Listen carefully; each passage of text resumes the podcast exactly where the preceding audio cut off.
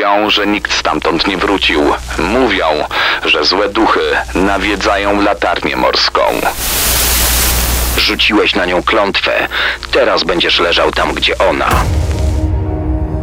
Sceny zbrodni w RMFFM.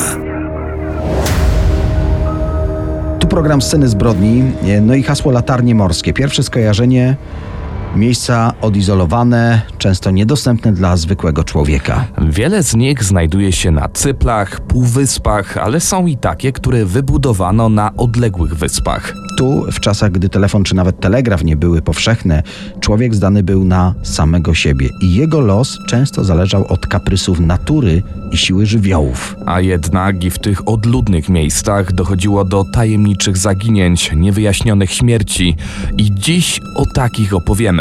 Będziemy między innymi na wyspach Flanana. Trzej doświadczeni latarnicy przepadają bez wieści. Ta sprawa wciąż czeka na wyjaśnienie. A już za moment splot tragicznych zdarzeń w latarni morskiej Bird Rock. W 1898 roku została nazwana najbardziej samotną latarnią morską Imperium Brytyjskiego. Sceny zbrodni w RMFFM. Dzisiaj w scenach zbrodni zajmujemy się tajemnicami latarni morskich. Przenosimy się na szlak morski prowadzący do wysp Bahama. W XIX wieku trasa handlowa na te wyspy przeżywała prawdziwy renesans, a jednak wody Morza Karaibskiego to nie tylko białe piaski, lazurowa toń, tak sobie to wyobrażamy, to także niebezpieczne płycizny, ostre skały, no i rafy. Aby pomóc kapitanom statków w nawigacji, postanowiono w połowie XIX wieku postawić latarnię morską na niewielkiej skalnej wyspie, która samotnie wyrasta z morza. Na północ od Kuby, mniej więcej w połowie drogi między wyspami Bahama i Haiti. Pusty, niewielki skrawek lądu był przez wieki schronieniem dla ptaków. Tu odpoczywały w czasie nadmorskich podróży, tu się gnieździły bezpiecznie, z dala od drapieżników. Mówi się, że pierwszy raz ich spokój zakłócił sam Krzysztof Kolumb, który zakotwiczył tu na chwilę w czasie swojej dziewiczej wyprawy na wyspy Bahama. Później znów przez 3,5 wieku miały spokój, jednak w końcu człowiek pojawił się, by i ten ptasi kawałek skały, Bird Rock, zagospodarować. Prace konstruktorskie rozpoczęły się w 1866 roku, a już 10 lat później latarnia została uruchomiona. Dzisiaj straciła na znaczeniu, nie ma już tutaj latarnika, a przechodzące tędy huragany zmieniły ją po prostu w ruinę. Mówi się, że to właśnie ta latarnia zainspirowała piosenkarza Jimmy'ego Buffetta do napisania swojej bestsellerowej książki A Salty Piece of Land, wydanej w 2004 roku. Skoro już o tym wspomniałeś, pisarka Anna Randall Deal, żyjąca pod koniec XIX wieku, poznała jedną z kobiet, które zamieszkiwały wówczas na tej wyspie. Spisała jej tragiczną historię w czasopiśmie The Half Hour. Artykuł ukazał się w marcu 1898 roku i dzięki temu wiemy co nieco o mrocznej tajemnicy tamtejszej latarni. W każdym razie, dziś miejsce stało się atrakcją turystyczną, którą odwiedzają załogi przepływających tamtędy łodzi. Ewentualnie turyści z pobliskiej Crook Island zamawiają łódź z przewodnikiem, by zwiedzić to miejsce. Surowe skały, trochę białego piasku, jakieś pojedyncze krzewy, kompleks opuszczonych, nieotynkowanych budynków, w których zamieszkiwały rodziny latarników, no i biała wieża, której całe wnętrze to tak naprawdę zardzewiałe, metalowe, kręcone, spiralne schody. Ale poza tymi krótkimi wizytami turystów, znów wysepka jest królestwem ptaków.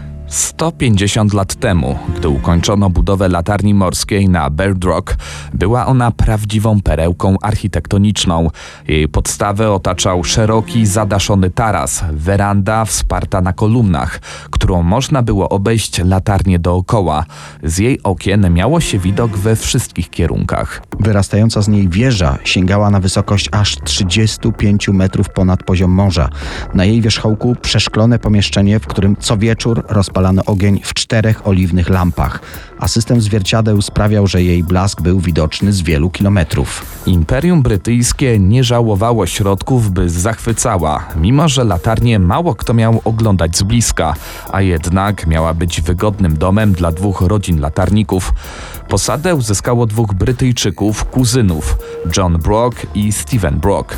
Pod koniec XIX wieku wsiedli na okręt wraz ze swoimi świeżo poślubionymi żonami, no i ruszyli z Anglii w podróż na koniec świata. W podróż, z której większość z nich nie wróciła. Posadę latarników zdobyli dwaj Brytyjczycy, John Brock i Stephen Brock, kuzyni. Na okręt wsiedli razem ze swoimi świeżo poślubionymi żonami, Anne i Mabel, które były dwiema najlepszymi przyjaciółkami już od czasów dzieciństwa. Kuzyni i przyjaciółki. Zgrana paczka, która zdecydowała się na kilkuletni kontrakt, w ramach którego mieli na odległej wyspie pracować i mieszkać. Sama praca nie miała być ciężka, głównie polegała na pilnowaniu, by o zmroku ogień zapłonął. Rano należało go ugasić. Ale warunki były ekstremalne. Dowiedzieli się, że o tę dziką wyspę rozbijają się tak wielkie fale, że statki jedynie dwa razy w roku dostarczają tu zaopatrzenie. Na skalę nie ma też warunków do uprawy roślin, a więc skazani są do życia w izolacji i całkowicie uzależnieni od prowiantu z dostaw. W tę rodzinę wstąpił jednak duch przygody. Nastawili się raczej na przyjemną nudę niż niebezpieczeństwa. Spakowali ze sobą masę książek, gier, przybory do robótek ręcznych, gitarę, paczki z nasionami angielskich kwiatów. Wierzyli, że zdołają mimo wszystko coś tutaj dla siebie wyhodować. Po tygodniach podróży przez ocean obu parom pokazano w końcu majaczący w oddali skra wyglądu, który miał stać się ich domem. Latarnia wydawała się maleńka. Dopiero gdy dopłynęli do brzegu, zrozumieli jak wysoką jest budowlą. Wyobraźmy sobie wieżę wysokości 11-piętrowego wieżowca ze stromymi, krętymi metalowymi schodami wewnątrz, które latarnicy będą musieli pokonywać no przynajmniej dwa razy na dobę. Okręt zakotwiczył. Łodziami przewieziono na brzeg zarówno ich, jak i cały dobytek oraz prowiant, który miał wystarczyć na pół roku. Poznali także przelotnie swoich zmienników, trójkę ludzi, którzy na tej wyspie pełnili wcześniejszy dyżur. Osobliwa to była grupa. Mężczyzna o kulach, którego nogi powykrzywiane były w bolesnym reumatyzmie, stracił zdolność chodzenia po schodach latarni, więc o rozpalanie światła troszczyła się kobieta, która także gotowała, prała, sprzątała, bo jako jedyna była w stanie to robić. Druga z kobiet znajdowała się na wózku inwalidzkim. Była wdową. Czwartą osobą powinien być jej mąż, lecz zginął porażony piorunem. Ludzie z prawdziwą radością przywitali okręt i nie mogli się doczekać, by z tej wyspy po prostu uciec. Ale nowo przybyli właściwie nie zwrócili na to uwagi. Widzieli tylko tę monumentalną latarnię, widzieli przygodę, która ich czekała. I początkowo tak rzeczywiście to wyglądało. Obaj kuzyni pilnowali, by nocami płonęły lampy na szczycie wieży, uzupełniali poziom oliwy, w dzień konserwowali, naprawiali, łowili ryby, polowali na ptaki. Nie musieli tego robić, magazyny na wyspie były wypełnione wszystkim, czego potrzebowali i tym, czego oby nie potrzebowali. Natrafili nawet na trumnę z ołowianymi ciężarkami i instrukcje, co zrobić w wypadku śmierci kogoś z nich. Nie mogli w skałach wydrążyć grobu, więc y, mieli z oznaczonej skały zrzucić trumnę w morską toń. Rząd brytyjski naprawdę o wszystko zadbał. Ale wracając do ich codziennego życia. Kobiety przygotowywały posiłki, robiły na drutach, próbowały wyhodować kwiaty z przywiezionych nasion. W wolnym czasie wszyscy wesoło grali w karty, inne gry, no i śpiewali przy akompaniamencie gitary. Po prostu sielanka. Jednak to wszystko wkrótce zmieniło się w monotonię. Po sześciu miesiącach przybył statek, przywiózł nowe zaopatrzenie. Pojawiły się świeże owoce, nowe książki, gazety z wieściami z Wielkiej Brytanii. Cudowna to była odmiana od rutyny. Życie tu znów było piękne. ale jedynie przez chwilę. Jedna z przyjaciółek, Mabel, wkrótce zachorowała. Apteczka była świetnie wyposażona, ze szczegółowymi instrukcjami, no ale jednak nic nie zastąpi porady lekarskiej. Kobieta przez trzy tygodnie nie mogła wstać z łóżka, nic nie pomagało. Jej mąż Steven czuwał przy niej dzień i noc, a jej stan się pogarszał. W końcu musieli użyć tego najbardziej przerażającego wyposażenia magazynu trumny. W trakcie skromnej ceremonii pogrzebowej Steven ani razu nie zapłakał, ale od tego czasu stał się bardzo milczący, zamknięty w sobie, praktycznie nie reagował na słowa pocieszenia. Wszystko wykonywał mechanicznie. Widać, że coś w nim pękło. Kolejne tygodnie jego żałoby, zamiast poprawy, przyniosły pogorszenie jego stanu psychicznego. Jego kuzyn John i Ann chcieli coś dla niego zrobić. W drugą miesięcznicę śmierci zerwali kwiaty, które wyhodowała Mabel i wrzucili je do morza z tej samej skały, z której wcześniej zrzucili trumnę. No i wtedy Steven wybuchł. Zaczął oskarżać małżeństwo, że to oni są winni śmierci jego żony, że to raczej Anna zasługiwała na śmierć, że John nie powinien mieć małżonki, skoro Steven swoją stracił. Zdanie, jakie padło z jego ust, rzuciłeś na nią klątwę. Teraz będziesz leżał tam, gdzie ona. Steven rzucił się na swojego kuzyna z dziką furią. Ann próbowała pomóc mężowi, ale nic to nie dawało. Steven przestał okładać Johna dopiero wtedy, gdy opuściły go siły. Po tej bójce pobyt tej rodziny na wyspie zmienił się w prawdziwe piekło. Sceny zbrodni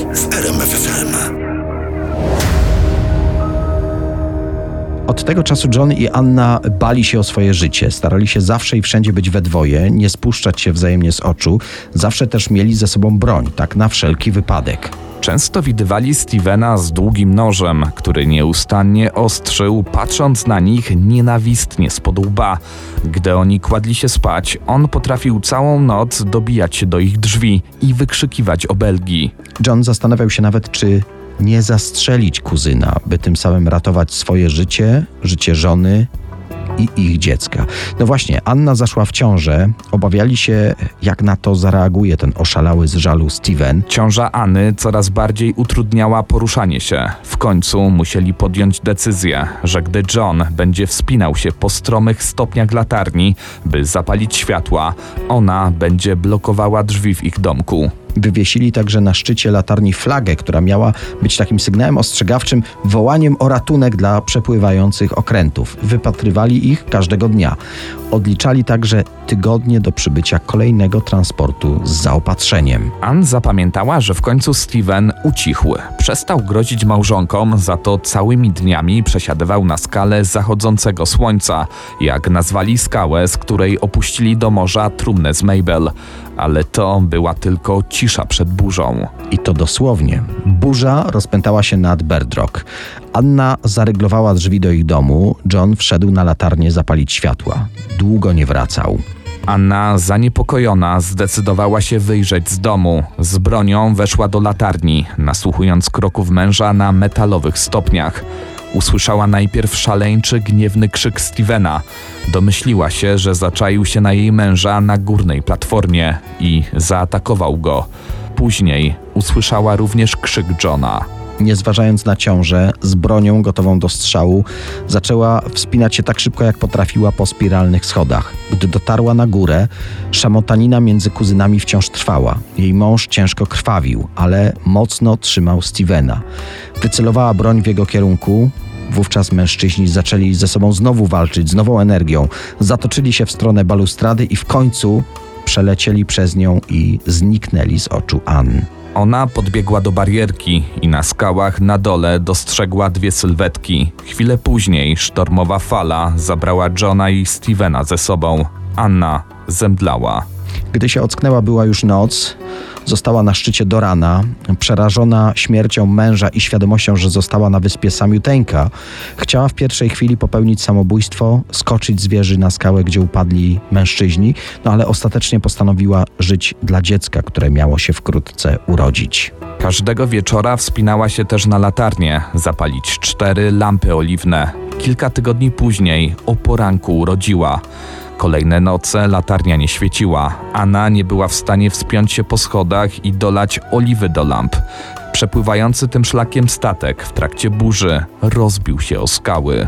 Zrzucono szalupy, większość załogi się uratowała, ale jeden z marynarzy, który znajdował się w czasie wypadku pod pokładem, nie zdążył do łodzi. Wskoczył do wody, by nie utonąć, trzymał się drewnianego krzesła. Prąd morski zniósł go właśnie do brzegu Birds Rock. Widząc latarnię, uznał, że jest uratowany, ale nikt nie odpowiadał na jego wołanie. Za to usłyszał płacz niemowlęcia. Odnalazł je w ramionach kobiety leżącej na łóżku. Zdawała się nie żyć, ale gdy do niej podszedł, słabym głosem powiedziała: John, ty żyjesz. Marynarz Allison na tej wyspie uratował swoje życie, życie Anny oraz jej dziecka. Dbał o młodą matkę, karmił ją, aż wróciła do pełni sił.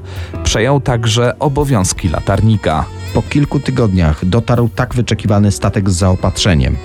To od marynarzy dowiedział się, że jego załoga dryfująca przez dwa dni na łodziach została uratowana, ale jego samego uznawali za martwego. Kapitan statku wyznaczył dwóch marynarzy, by tymczasowo sprawowali opiekę nad latarnią morską. Kobietę z jej dzieckiem i rozbitka Alisona wzięto na pokład. Trakcie podróży do Anglii para zbliżyła się do siebie. Alison opowiedział Ann, że sam stracił kilka lat wcześniej żonę i dziecko, to z tego powodu, z żalu po nich, zaciągnął się na okręt. Do Anglii dotarli już jako nowa rodzina. Sceny zbrodni w RMFFM. Zaginięcie trzech latarników na wyspach Flanana jest jedną z najbardziej tajemniczych historii morskich.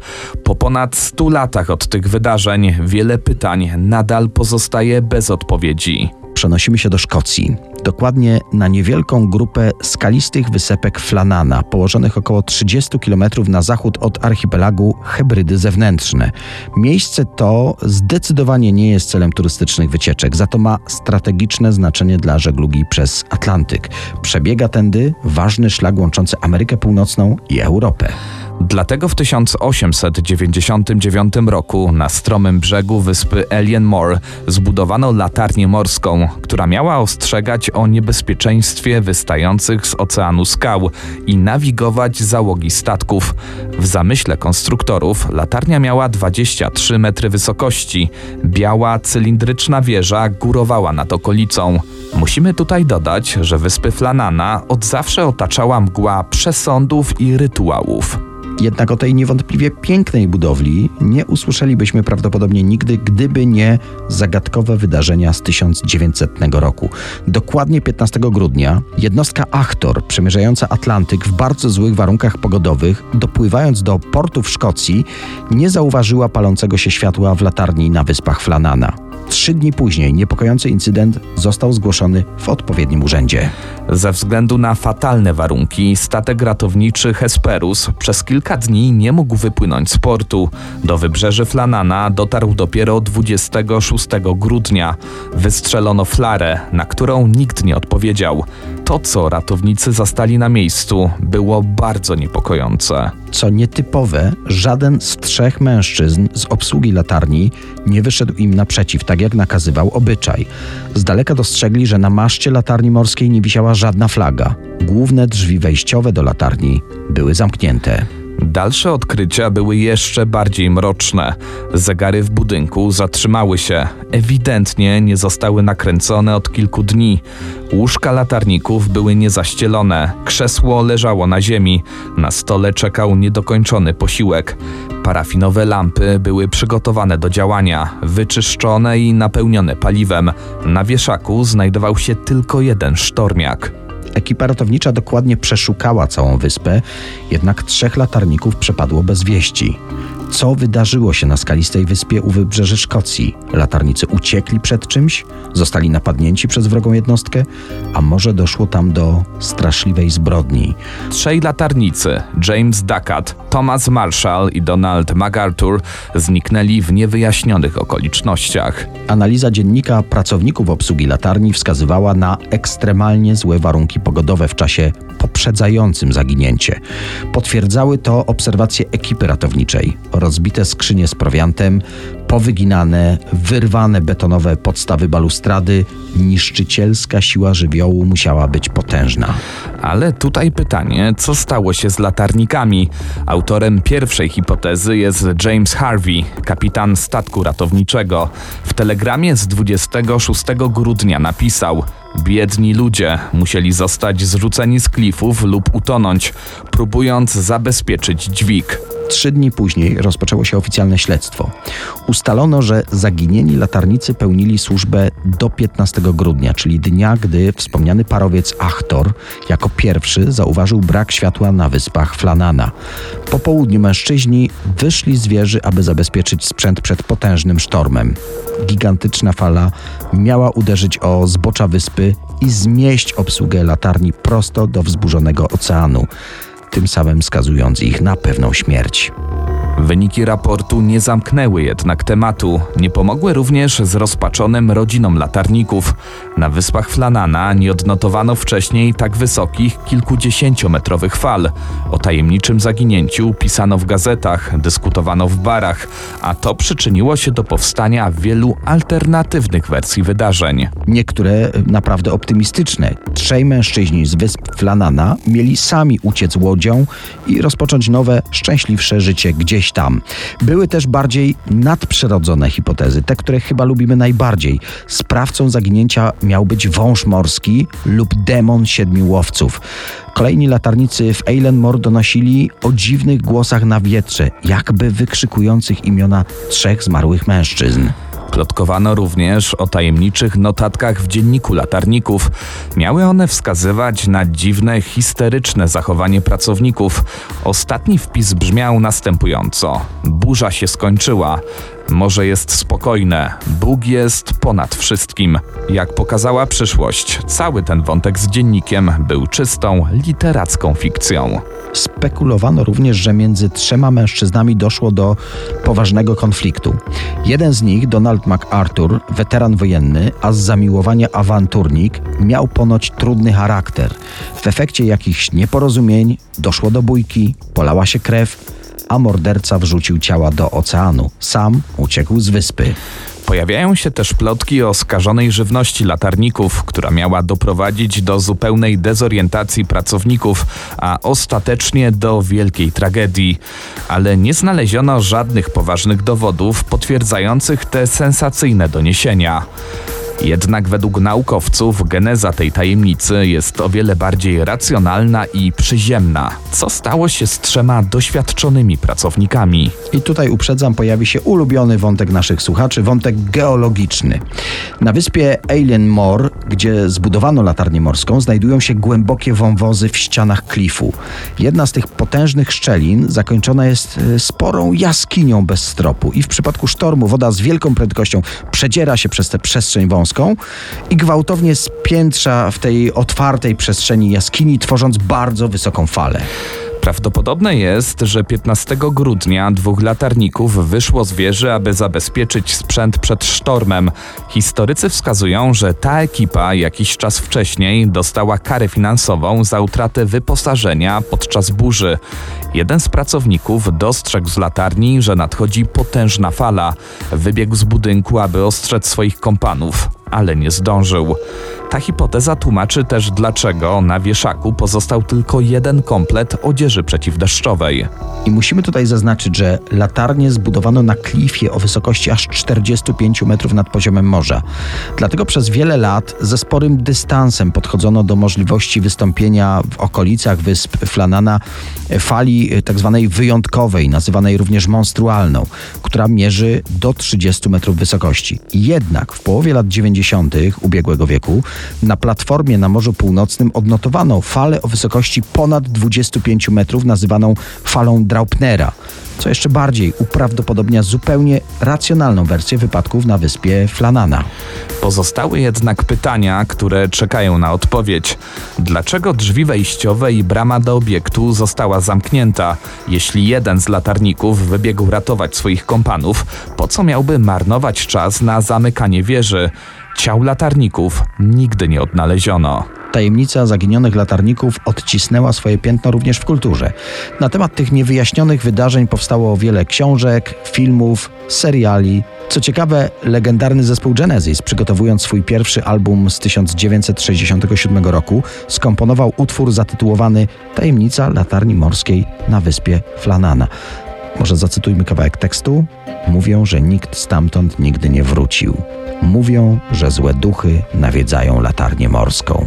Ta pełna mroku, tajemnic i legend historia latarni z wysp Flanana zakończyła się w 1971 roku. Wtedy wieża została w pełni zautomatyzowana. Od tego momentu co jakiś czas legendarną budowlę odwiedza wyłącznie ekipa techniczna. Sceny zbrodni w RMFFM.